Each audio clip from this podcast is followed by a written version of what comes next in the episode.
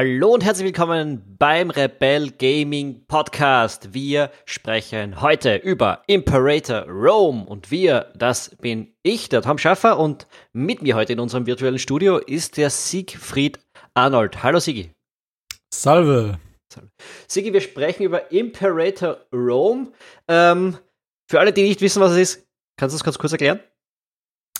Ähm, es ist ein unter Anführungszeichen klassischer Paradox-Titel, falls jemanden Paradox etwas sagt. Es ist im Prinzip ein, ähm, ja, ein Strategiespiel mit mehr rundherum. Es nennt sich Grand Strategy. Und es geht im Endeffekt um ja, Expansion. Das heißt, man steuert eine Nation, ähm, die Geschicke der Nation, man führt Krieg, man hat Diplomatie, man muss Ressourcen wirtschaften. Es ist im Prinzip so wie, wie das Brettspiel Risiko, nur extrem viel komplexer. Ja, also es geht in die Richtung von den Spielen, die man von Paradox kennt. Äh, Europa Universalis, Crusader Kings, Hearts of Iron und Stellaris mit ein paar Abstrichen. Ähm, wenn man sich mit dem allen noch nicht beschäftigt hat, ein bisschen eine andere Form von Civilization, wenn man möchte. Also so in dem Komplexitätsgrad, in, dem, in der Größenordnung, man spielt auf einer großen Weltkarte und klickt sich durch einen Haufen Menüs.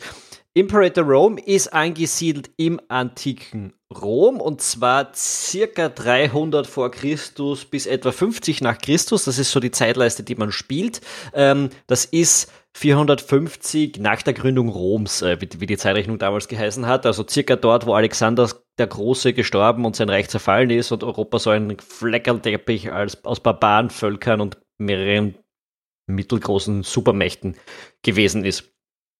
Ähm, und in, der, in dem äh, Szenario übernehmt ihr die Geschicke eines Reichs. Ähm, das kann sein Rom mit ein paar umliegenden Regionen, also das, was das Römische Reich zu dieser Zeit ausgemacht hat. Das kann sein Karthago, das kann sein ähm, äh, äh, dieses riesige Reich, dessen Namen mir gerade nicht einfällt, in, in Persien Ägypten. dort. Ägypten. Achso, das ja, Friedenreich. Genau. Äh, oder das kann auch jeder kleiner fucking Furz quer durch ganz Europa zwischen Portugal bis hin nach Indien rüber äh, sein. Also das ist irgendwie so der Scope der Map und es gibt, ich glaube, es müssen hunderte, vielleicht sogar tausende Völker sein, die man da übernimmt. Ich weiß es jetzt nicht so sicher, aber es sind echt viele.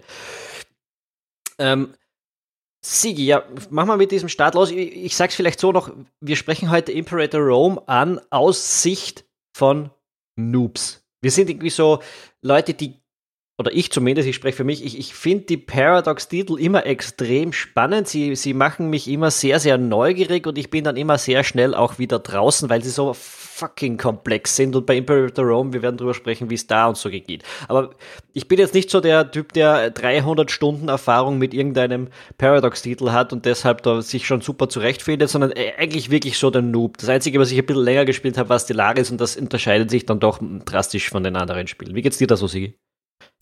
Geht mir genauso. Also ich spiele solche Spiele gerne, weil mich das Szenario interessiert. Ähm, ich sehe das so wie du. Man kann einfach sehr, sehr viel tun, was man in anderen Spielen nicht tun kann. Ähm, aber es gibt leider nichts dazwischen. Stellaris ist auch mein, mein persönlicher Favorit an, an diesen Titeln, weil es einfach mittendrin liegt. Und Imperator Rome ist halt einfach extrem komplex und detailverliebt. Also du kannst wirklich alles tun. Du hast ähm, unterschiedliche Ressourcen, du hast unterschiedliche Systeme, wie du diese Ressourcen, die Personen sein können, Forschungspunkte sein können, religiöse Affinität sein können, ähm, natürlich Militär, Militärmacht, dann hast du ähm, Truppen, die du rekrutieren kannst, du hast Rohstoffe, du hast Handelswaren, du hast alles, was du dir irgendwie vorstellen kannst. Und ähm, in, vielen Spielen denkst du dann einfach, besonders ist Echtzeitstrategiespiele, die du gegeneinander spielst, ne, das wäre jetzt dann cool, wenn ich vielleicht noch das machen könnte oder das machen könnte. Und bei Paradox stelle ich mir da manchmal vor, die sind da in einem Kämmerchen gesessen und haben einfach all diese Dinge, die man vielleicht mal machen könnte, in ein Spiel reingepackt. Ja, oder in mehrere Spiele reingepackt. Ähm, weil wir selbst ja nicht die Experten sind, haben wir uns vorher natürlich ein paar Reviews durchgelesen. Mal schauen, was die Leute sagen, die sich halt oft mit solchen Spielen intensiv auseinandersetzen. Und äh, eine der skurrilsten Meinungen, die ich dort immer wieder gelesen habe, ist, es ist so wahnsinnig viel schön, schöner zugänglich als die anderen Paradox-Titel. Es ist, du, man, man, kommt so leicht rein und es wird einem alles so gut erklärt. Ähm, und, und, ich weiß nicht, ob das stimmt, wenn man es vergleicht mit anderen Titeln. Ja, wahrscheinlich stimmt es im Vergleich mit anderen Titeln, was ich so von meiner Erfahrung her mache, aber es ist trotzdem immer noch so, du, du wirst da reingeworfen, du hast ein kurzes Tutorial, das dir ungefähr 4% des Spielinhalts nahelegt und dann bam. Äh, ähm. Find den Rest selbst raus, du Scheißkerl. ja, das Tutorial, weil du es gerade ansprichst, ähm, das Spiel hat extrem hohe Einstiegshürde. Also wenn man jetzt diese, diese klassischen Memes von Eve Online nimmt, wo einfach ähm, eine steile Klippe ist, die dann irgendwann überhängend wird als Einstiegshürde ähm, da ist. Das ist bei Paradox Twitter allgemein so. Das ist einfach eine, eine senkrechte Wand, die du nicht überwinden kannst. Ähm, und äh, aus dem Grund mag ich auch Stellaris, weil Stellaris tatsächlich ein Tutorial hat, das fließend in das Spiel übergeht und dir erklärt, wie man spielt.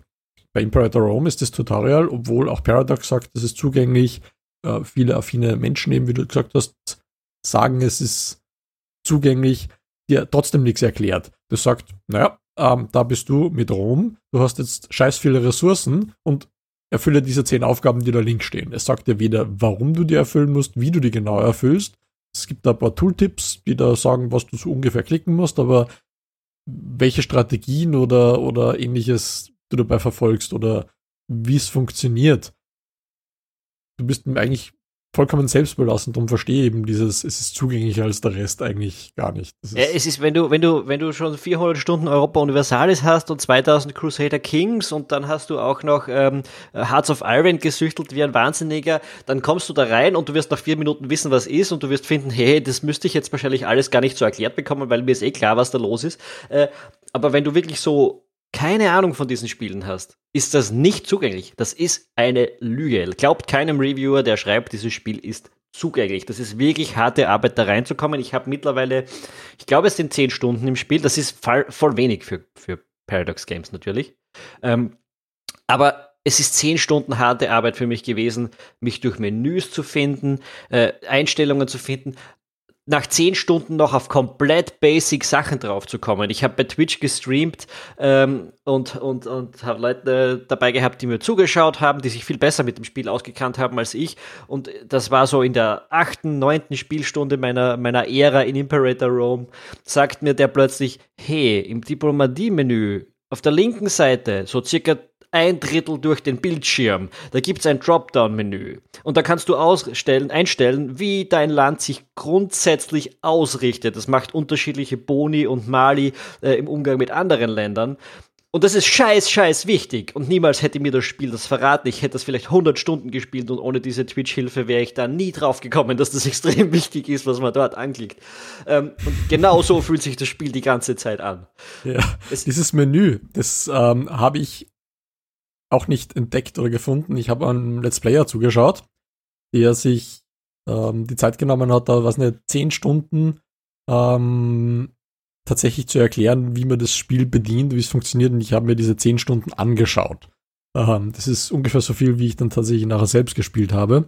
Und das erste, was der erklärt hat, klicke auf dieses Menü und stell deine Haltung von kriegslustig auf, auf merkantile Haltung, Haltung um, damit du eben da ein bisschen mehr Ressourcen generierst, damit die Gegner rund um dich oder deine, deine Nachbarn nicht so, ähm, ja, ja, schief auf es, dich herabblicken es und ist nämlich vielleicht auch ein bisschen mehr mögen. Im Tutorial, wenn du Rom spielst, ist dieses Ding auf kriegslustig eingestellt.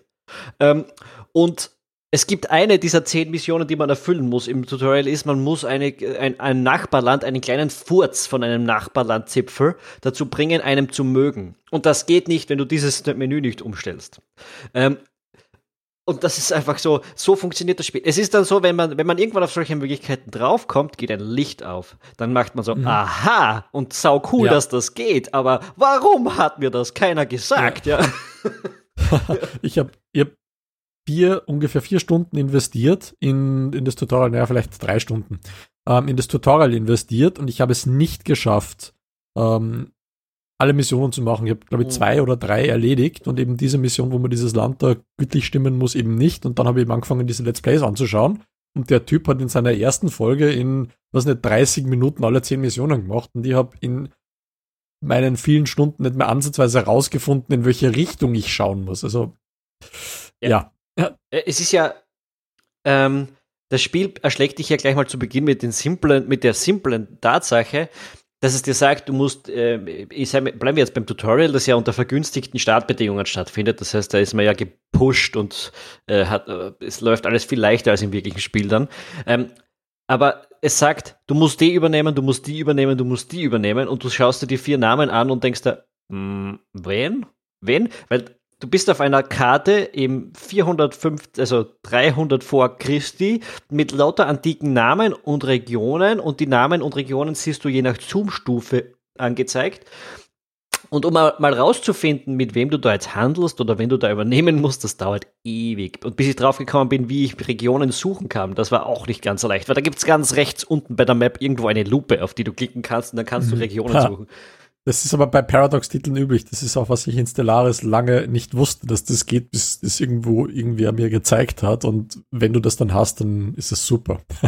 aber was diese Regionen angeht, das ist das, was mich extrem gestört hat. Es gibt äh, Städte, die entsprechen ungefähr dem, was bei anderen Paradox-Titeln tatsächlich diese Regionen sind. Diese Städte sind dann so in kleinere Regionen ähm, gegliedert und diese Regionen gehören dann zu größeren Regionen dazu.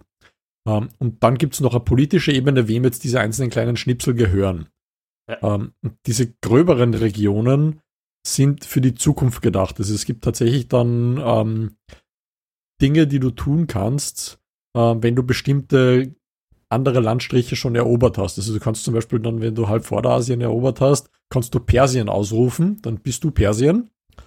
Und dann hast du einige Boni, die halt besser sind, weil du Persien bist. Nur da steht zwar da, erobere das ganze Zeug, was zu Persien gehört, nur das Spiel sagt dir in keiner Kartenansicht, wo jetzt Persien eigentlich genau begrenzt ist. Du musst dann in diesem Listenmenü wirklich raussuchen, welche Städte jetzt zu welcher Region gehören, welche Region du erobern kannst. Du kannst es nicht einfach ähm, Region als Ganzes quasi annektieren, weil die halt politisch teilweise zu drei, vier verschiedenen Völkern dazugehören. Ja, drei, vier Völker, äh, äh, politisch, äh, politisch, reden wir politisch.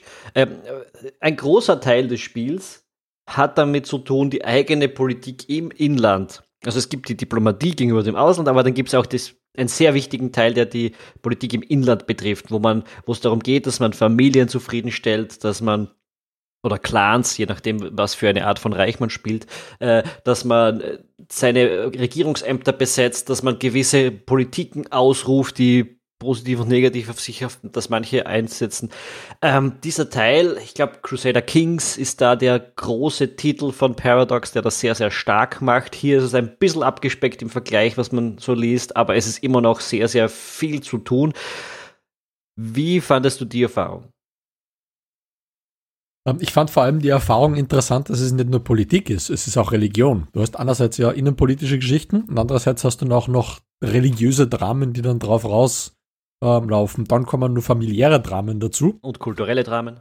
Und kulturelle Dramen. Also du hast nicht nur politische Sachen. Und das ist das, was, was mir dann den Rest gegeben hat. Ich kann ganz gut mit politischen Dingen leben. Das ist in Stellaris ganz gut gelöst. Da hast du halt ähm, eine politische Ebene, die halt dann ein paar Rassengeschichten dazu tut, beziehungsweise Speziesgeschichten, ähm, die noch handelbar sind. Nur wenn du jetzt ähm, ein Land annektiert hast, ein anderes, das hat eine andere Kultur, dann hat es eine große Familie, die dort geherrscht hat, die dann in dich eingegliedert wird.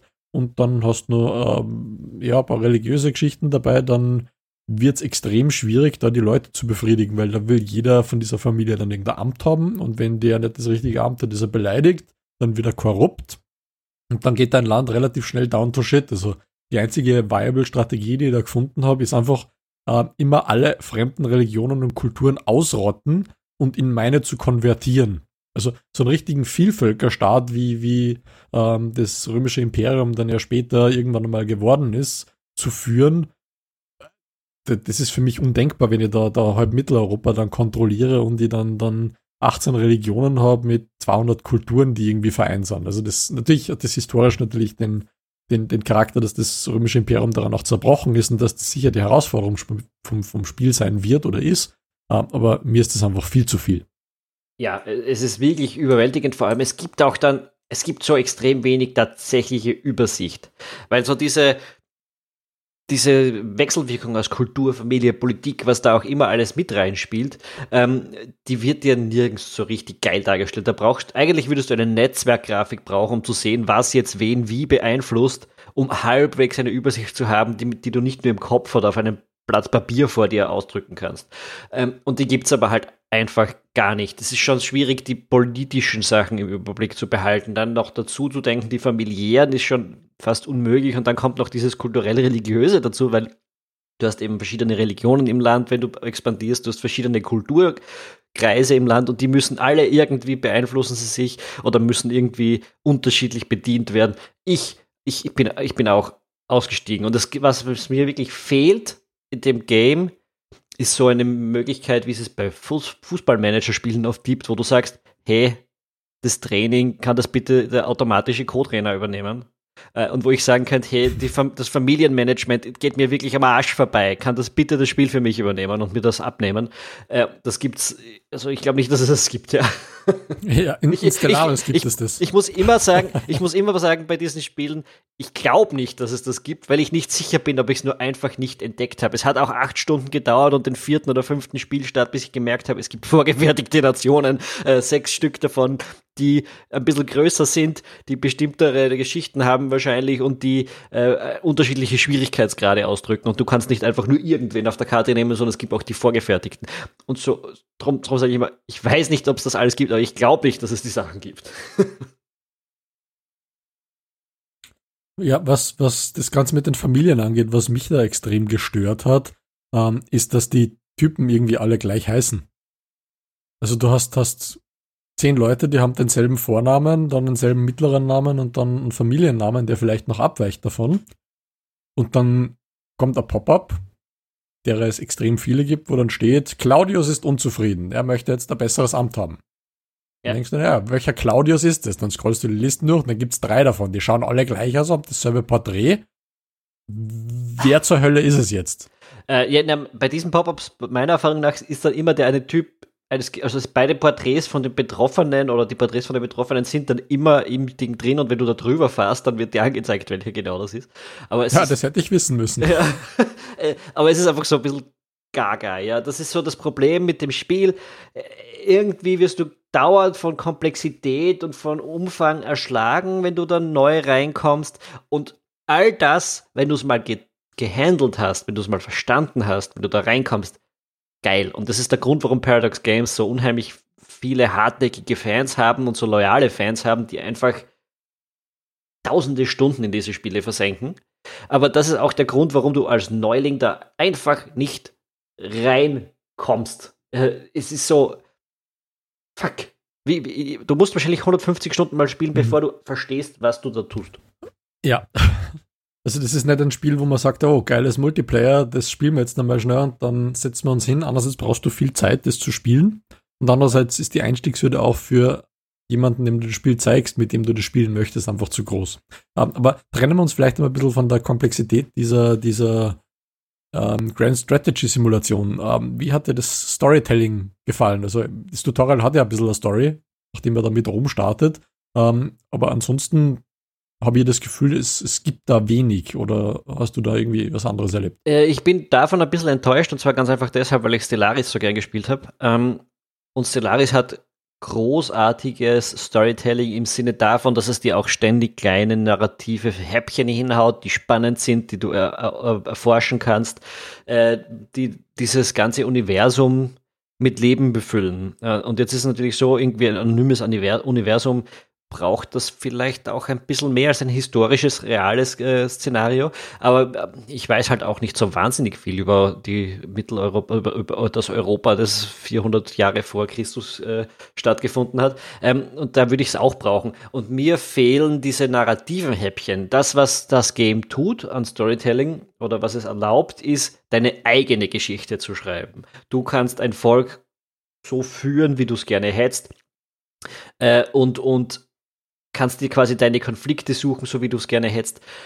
Das äh, ist, was das Game tut. Es ist mehr oder weniger eine Sandbox von, von Machtspielchen. Ähm, aber es ist nicht so, dass es dir eine schöne, schon gar keine große Story hinlegt, aber auch die ganzen kleinen Dramen sind bei Weitem nicht so spannend und intensiv, wie das bei Stellaris der Fall gewesen ist. Und das geht mir ähm, schon ziemlich ab, muss ich sagen.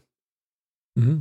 Ähm, was du jetzt gesagt hast, dass, dass man quasi sich alles selbst schmieden muss. Also ich bin jetzt nicht der, der Mensch, der alles vorgegeben haben möchte, aber wenn wir jetzt wieder Stellaris als Vergleich nehmen, da hast du Staatnationen bzw. Völker, äh, Spezies, die bestimmte Regeln definieren. Da gibt's ähm, zum Beispiel äh, ja, xenophobe Menschen oder es gibt eine Mega-Corporation, die ein bestimmtes Ziel verfolgt oder es gibt ähm, ähm, ein Hive-Mind, das einfach nur expandieren möchte und du hast so eine gewisse Rahmenaufgabe, mit der du deine Nation spielen musst. Also du musst nicht dich unbedingt kriegerisch durch Expansion ähm, verbreiten. Du kannst auch, wenn du zum Beispiel ein Unternehmen bist, einfach dich in die ähm, anderen reinkaufen und die dann einfach feindlich übernehmen. Oder du äh, freundest dich so lange mit denen an, bis du eine Föderation bildest und hast dann einfach eine, eine galaxieweite Föderation.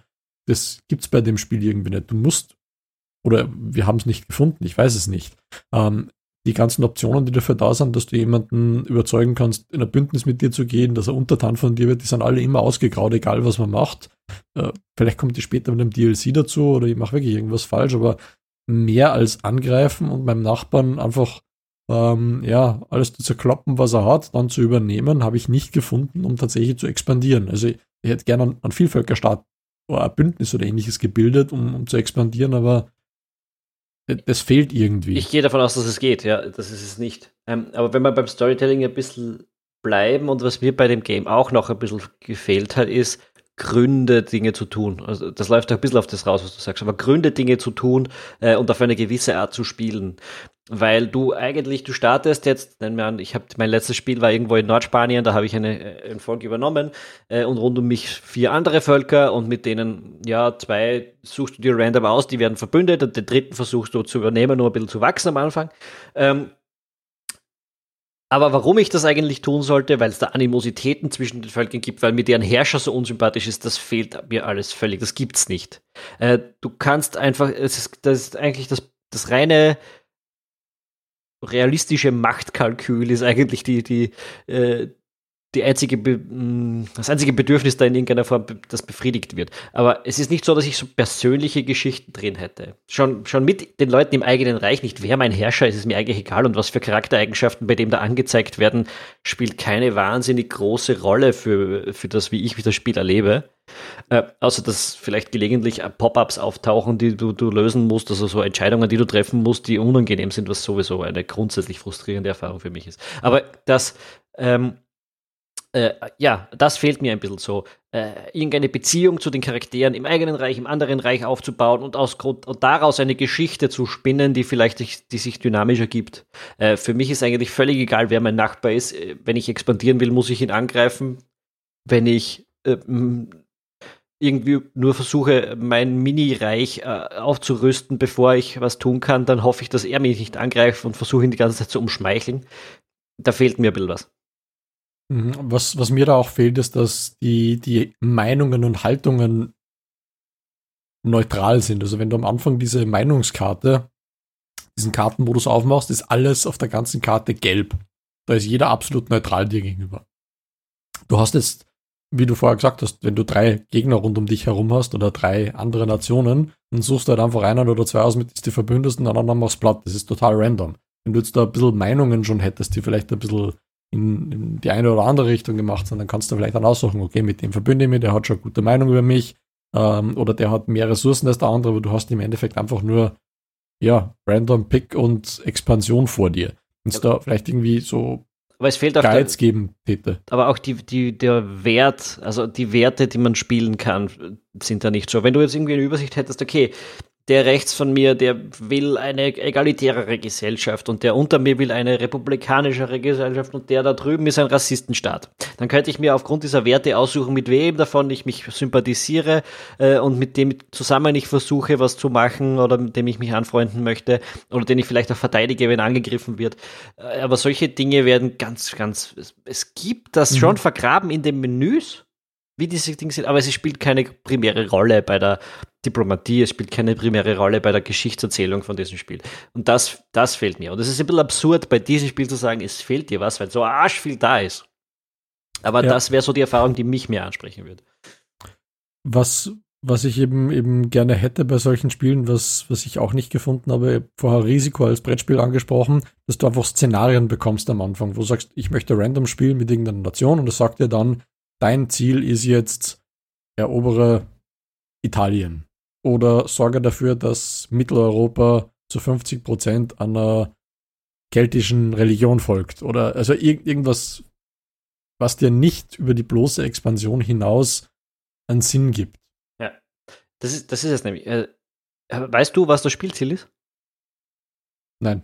Ja, das ist nämlich ganz spannend. Ich habe es auch nicht so genau gewusst und ich bin dann irgendwie automatisch davon ausgegangen, ja gut, die Map übernehmen, die Weltherrschaft an sich zu reißen.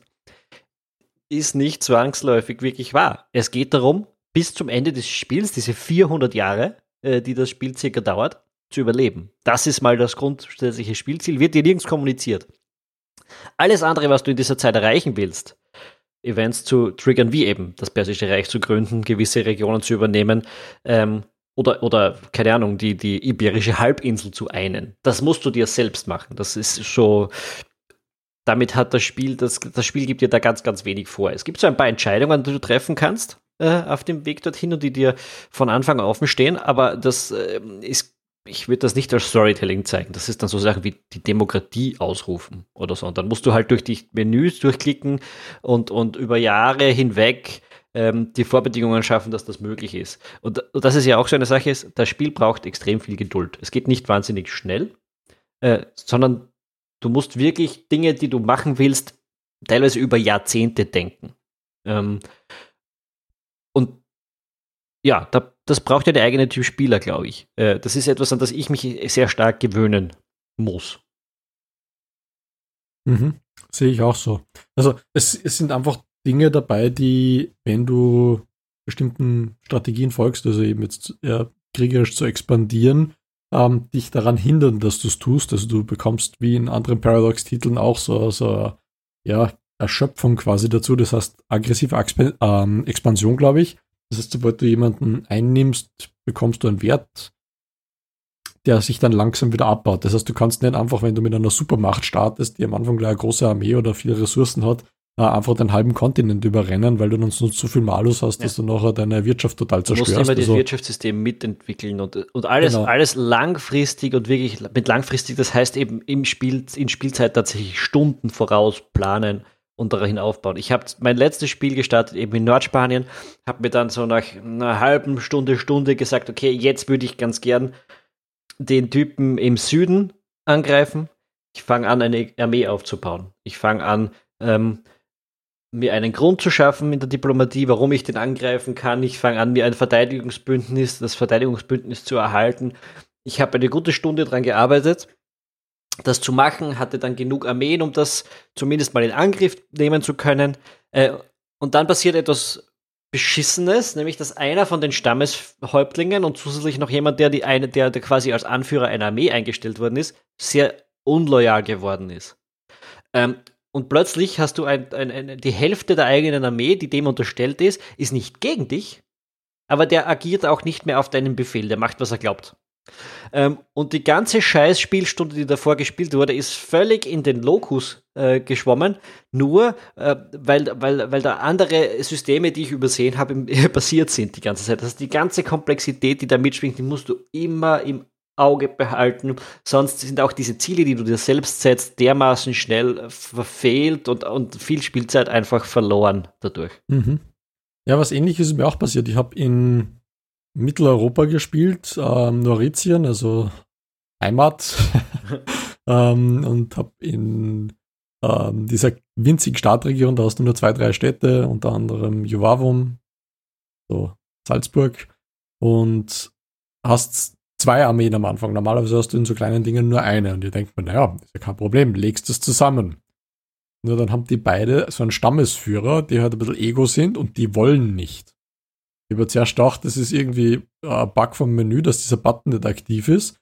Und ich konnte sie nicht zusammenlegen. Dann habe ich die Dinger umgeschlichtet, du kannst ähm, die aufteilen und ähm, die Einzelkomponenten zusammenlegen dieser Armeen, aber die letzte Einheit, egal welche es war, die bei einem dieser Führer dabei ist, kannst du nicht mit der anderen zusammenlegen, weil sie die nicht vertragen. Ja. Das ist irgendwo in irgendeinem Menü dann gestanden, wie ich mir die Typen angeschaut habe, aber es ist nicht als prägnanter Tooltip, wenn du die zwei zusammenklicken wirst, steht da, na, geht nicht, weil die Führer vertragen sie nicht. Ja. Ähm, hat dann letztlich dazu geführt, noch, noch, was nicht, einer Stunde ungefähr, ähm, meine umliegenden Leute haben sie irgendwie verbündet und verkriegert und verbrüdert und wieder gegenseitig zerkloppt. Ich bin irgendwie dann reingekommen in, in eine dieser Kloppereien. Und weil diese zwei Stammesführer nicht zusammengelegt werden wollten, hatte ich ja zwei Armeen und der Gegner ist gekommen, hat mir die eine ausradiert, hat mir die andere ausradiert. Hätte ich sie zusammengelegt, hätte ich genug Militärpower gehabt und wäre größer gewesen als der. Und du, du rechnest einfach davor nicht mit solchen Dingen, dass das überhaupt passieren kann. Das finde ich einerseits interessant, andererseits müsste das Spiel das ähm, dir irgendwie mehr sagen, wenn ja. solche Dinge sind, weil es sind einfach nur Dinge ausgegraut und du weißt nicht warum. Genau, aber das ist genau das, was ich meine. Äh, da, da, sind schon die Stories und die Dramen, die sind in dem Spiel drin, sie werden dir nur überhaupt nicht erzählt. Äh, und du kannst auch extrem wenig tun, um darauf Einfluss zu nehmen oder zumindest oh, nicht so richtig offensichtlich viel tun, um darauf Einfluss zu nehmen. Zum Beispiel äh, diese, diese, diese unloyale Anführerin, bei der haben mir drei Loyalitätspunkte von 100 gefehlt. Ja? Und um das aufzubauen, hätte ich sie jetzt nur komplett verleumden können und schauen, ob sie vielleicht dadurch Rückhalt verliert und, und, und ich sie ausmisten kann. Oder ich hätte sie mit sauteuren Geschenken umschmeicheln können, weil die restlichen Optionen einfach keine wirklichen Optionen waren. Ich, äh, in, die, in diesem persönlichen Diplomatie-Menü, nenne ich es jetzt einfach mal. Äh, mhm. Einkerkern kannst ja. du oder auspeitschen in der Regel.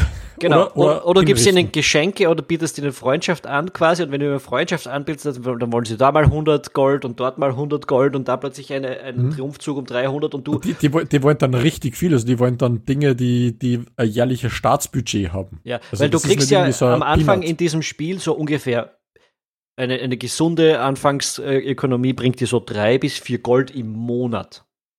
Ähm, und der will dann plötzlich ein Geschenk, mal das erste so 75, das reicht meistens nicht, dann kommt irgendein zweites, da musst du plötzlich so 250 rausjagen und am Schluss sagt dir der Trottel vielleicht trotzdem, na, das hat mir jetzt eigentlich nicht gereicht ähm, und ich bin doch nicht dein Freund. Und du hast aber sieben Jahre Budget rausgepust in diese eine kleine depperte Beziehung mit diesem Typen, der dir eigentlich eh voll am Arsch geht, aber wo du nicht wirklich weißt, was du dagegen tun sollst. Und da werden, da, da fühlt sich's ein bisschen zu statistisch an, das ganze Spiel, und da müsste es mehr Narration, narrative Elemente äh, mitbringen und dann wäre das genau das, was uns abgeht, glaube ich, oder was mir auch abgeht. Das ist das, was Stellaris so fucking ich weiß nicht, ob Stellaris genau das gemacht hat, aber diese Art von Narration, von Mini-Geschichten, warum ich etwas tun will mhm. eigentlich und dass ich darauf handeln kann und wie ich darauf handeln kann. Und es gibt sehr klare Optionen, das hat das super gemacht. Und da hat Imperator für mich eine Schwäche. Ja, was, was ich jetzt noch kurz erwähnen möchte, nachdem wir wahrscheinlich jetzt schon weitestgehend gesagt haben, was zu sagen ist, ähm, visuell ist das Spiel phänomenal. Wenn du jetzt andere Paradox-Titel anschaust, die haben eigentlich eher eine Botchat gezeichnete Karte und halt einfach willkürlich irgendwelche Linien gemacht. Nur wenn du ähm, die Karten anschaust, die mir die Mühe gemacht, diese Europakarte verglichen mit historischen Karten, die man in diversen Online-Quellen findet. Und die sind überraschend präzise mit dem, was man da sieht und auch ziemlich deckungsgleich. Also die haben sich wirklich extrem viel Mühe gemacht, eine, eine historisch möglichst akkurate Karte der Welt zu zeichnen. Mhm. Und auch schön vor allem. Also nicht nur vom, von der ja, Genauigkeit her. Das, das stimmt. Gleichzeitig ist diese Karte ja auch, also ich habe da Momente gehabt, wo ich mir einfach gedacht habe, was, passiert? Überall Pop-ups. Jede Region, über die ich drüber fahre, ist ein Pop-up. Wenn mal sieben äh, Einheiten übereinander kämpfen in einem Krieg, schaffe ich es kaum, meine noch auszuwählen, weil du ständig auf das, das Pop-up von den anderen drauf fährst. Äh, Finde ich schon auch ein bisschen frustrierend. Da ist auch schon noch einiges zu machen. Ähm, so ganz allgemein, was ich auch noch gefunden habe, was, was das Spiel, den Spielfluss ein bisschen frustriert ist, dass ständig irgendwas passiert. Du bist gerade dabei, eine Entscheidung zu treffen. Bäp! Nächstes Pop-up passiert wieder eine Entscheidung. Bäp! Nächstes Pop-up musst du das wieder schnell machen. Oder Bäp! Es sagt dir nur schnell, dass irgendein Typ gerade sehr vom Glauben mhm. abgefallen ist und deshalb jetzt Otto der Ungläubige ja. heißt. Ähm, und dann, ähm, es, es gibt auch kein, kein automatisches Pause. In Stellaris ist es so, wenn ein Pop-up aufgeht, wird das Spiel sofort pausiert. Also das kannst du einstellen, ob du das willst oder nicht. Und dann hast du Zeit, dieses Pop-up zu lesen, die Entscheidung zu treffen. Und das Einzige, was Imperator Rome tut, ist, wenn ein, eine Schlacht stattfindet, dann wird die Spielgeschwindigkeit reduziert. Wahrscheinlich, weil sonst, ähm, wie bei jedem Paradox-Titel, die CPU-Leistung aufs Unermessliche steigt und das Ding krepiert. Ähm, aber es gibt keine automatische Pause. Du kriegst ein Pop-up, liest es gerade, wie du sagst, kommen drei Pop-ups, die das Pop-up überlagern. Du hast das eine oder einmal fertig entschieden, du musst schon drei andere Sachen entscheiden. Hm. Und vor allem, ich, was ich, worauf ich auch noch raus will, diese Entscheidungen sind immer irgendwie frustrierend. Es gibt sehr wenig Dinge, wo du sagst, okay, das ist jetzt genau das, was ich tun will, das macht mich glücklich, dass ich das tun kann, sondern es ist immer so ein Not oder Elend. Äh, Entscheidung drin. Zwei streiten miteinander. Mache ich beide ein bisschen unglücklich oder mache ich einen glücklich und den anderen unglücklich oder ähm, mache ich irgendwas? Aber es ist ganz selten so eine Entscheidung dabei, wo ich denke, ja, die bringt mich jetzt weiter, sondern du wirst eigentlich ständig nur vor frustrierende Entscheidungen gestellt. Naja, es, es kommt auch an, wie man sieht, wenn du ähm, ein, ein Land eroberst und dann eine große Familie aus diesem Land mit, was nicht, 30 Mitgliedern übrig bleibt, dann hast du dann so Entscheidungen, naja, ähm, bringt die Familien um und allen anderen gibt ein Schwert das ist meistens die beste Entscheidung, dass du einfach alle umbringst und deine Kultur durchdrückst. Und ja, das ist insofern fürs Spiel an sich eine, eine gute Entscheidung, weil du keinen negativen Effekt dadurch hast, dadurch hast. Nur wenn du das Ganze wieder auf das Storytelling, das wir am Anfang hatten, zurückführst, ist es halt tatsächlich frustrierend, dass deine einzige äh, wirklich vernünftige Option ist, einfach alles auszuradieren, was nicht deinem Volk, deiner Kultur, deiner Familie ja. und deiner Nation entspricht. Und das ist einfach dünn. Ja, also Bestimmt sind da draußen jetzt Leute, die uns zugehört haben und sagen, ja, Volltrottel, das und das hättet ihr tun können. Oder das, das stimmt ja so überhaupt nicht, wenn man das 17. Menü von rechts aufruft und da viermal runterscrollt, dann kann man das lösen. Ja? Also es gibt da draußen Leute, die sich mit dem Spiel so gut auskennen, dass wir wie Idioten kriegen. Aber darum haben wir gesagt, wir betrachten das Spiel aus Noob-Sicht. Und aus Noob-Sicht muss ich sagen, dass du von A bis Z das Potenzial des Spiels zwar siehst, aber nicht ausschöpfen kannst und davon eigentlich nur frustriert wirst über, über viele, viele Stunden hinweg, weil ich, wie gesagt, zehn Stunden zwar jetzt erst gespielt, aber ich bin mir auch sicher, dass ich weitere 90 so spielen werde oder könnte, ohne dass es, äh, dass ich am Schluss genau wüsste, was da jetzt passiert und dass ich das alles im Griff hätte und so weiter. Und für mich ist das der Grund, warum ich einmal mehr wieder ein so ein Paradox Grand Strategy Game wahrscheinlich relativ bald links liegen lassen werde. Ähm, ich habe letzter Zeit wieder den, die Lust verspürt, Stellaris anzufassen, weil es ganz viele Dinge ein bisschen anders macht. Ähm, aber die anderen, alle anderen Spiele, obwohl sie mich wahnsinnig ansprechen und ich mir immer wieder denke, okay, arbeite dich rein und ich würde gern 10, 15, 20 Stunden investieren, um das Spiel zu verstehen. Äh, kein Problem. Aber wenn es dann wirklich so viel mehr, so ein, ein so viel höherer Berg zu besteigen ist, wie es auch jetzt bei Imperator für mich wieder ausschaut, na, es ist mir zu viel. Das ist mir zu viel Arbeit für mein Hobby. Ja, das sehe ich genauso. Also Stellaris habe ich in der, weiß nicht, vorletzten Woche, glaube ich, wieder mal angespielt. Da habe ich über 100 Stunden schon drinnen versenkt. Und das ist viel für so ein Spiel. Und da wird immer wieder von, von diversen Kennern und Freunden der Paradox-Spieler gesagt, naja, jetzt hat es wieder ein neues Patch ähm, oder DLC-Paket gegeben. Und jetzt ist das ganze Spiel kaputt und das ist das schlechteste Spiel, das Paradox jemals gemacht hat und ein halbes Jahr später gibt es wieder einen neuen Patch und wieder genau dasselbe. Ähm, und ich denke mir immer, wenn ich, wenn ich mir das Spiel anschaue, jedes Mal, wenn ein großer Patch für, für Stellaris rauskommt, das Spiel wird dadurch nicht maßgeblich anders. Wahrscheinlich, weil ich äh, in Stellaris nicht angewiesen bin, darauf die ganzen versteckten Funktionen, Menüs zu nutzen. Das macht das Spiel einfach, wenn du es nicht machen willst, läuft es trotzdem okay. Du kannst dich auf die anderen Sachen konzentrieren. Und das fehlt bei Imperator Rome einfach für, für meinen Teil Imperator Rome hier und da ein bisschen ausprobieren, zu schauen, wenn dann ein größeres Update rauskommt, wie sie sich verändert, aber ich komme da einfach nicht rein. Das ist mir viel, viel zu anstrengend. Schließ mich da einfach deiner Meinung an. Genau, und ähm, auch das ist etwas, das in anderen Reviews drinsteht, so ganz salopp immer so auf der Seite erwähnt. Ja, wir kennen ja Paradox und dass die Diplomatie noch nicht so ausgebaut ist, das kommt sicher in einem der nächsten DLCs. Und, und das mag stimmen, das wird bestimmt so sein. Äh, und das Spiel wird in zwei Jahren so dermaßen ausgebaut sein, dass es ganz anders sich spielt und, und, und, und vielleicht auch diese narrativen Elemente und viel mehr diplomatische Möglichkeiten und so weiter drin ist. Aber für mich jetzt als Noob ist das zu weit weg äh, und ist kein Trost dafür, dass ich das alles jetzt momentan so erlebt, wie ich erlebt habe. Also ich, ich würde mir nie anmaßen, dieses Spiel als Scheiß zu bezeichnen, weil dafür macht es einfach zu viele Dinge, die vielen Leuten sehr gut gefällt, gefallen. Und das bei aller Riesenkomplexität.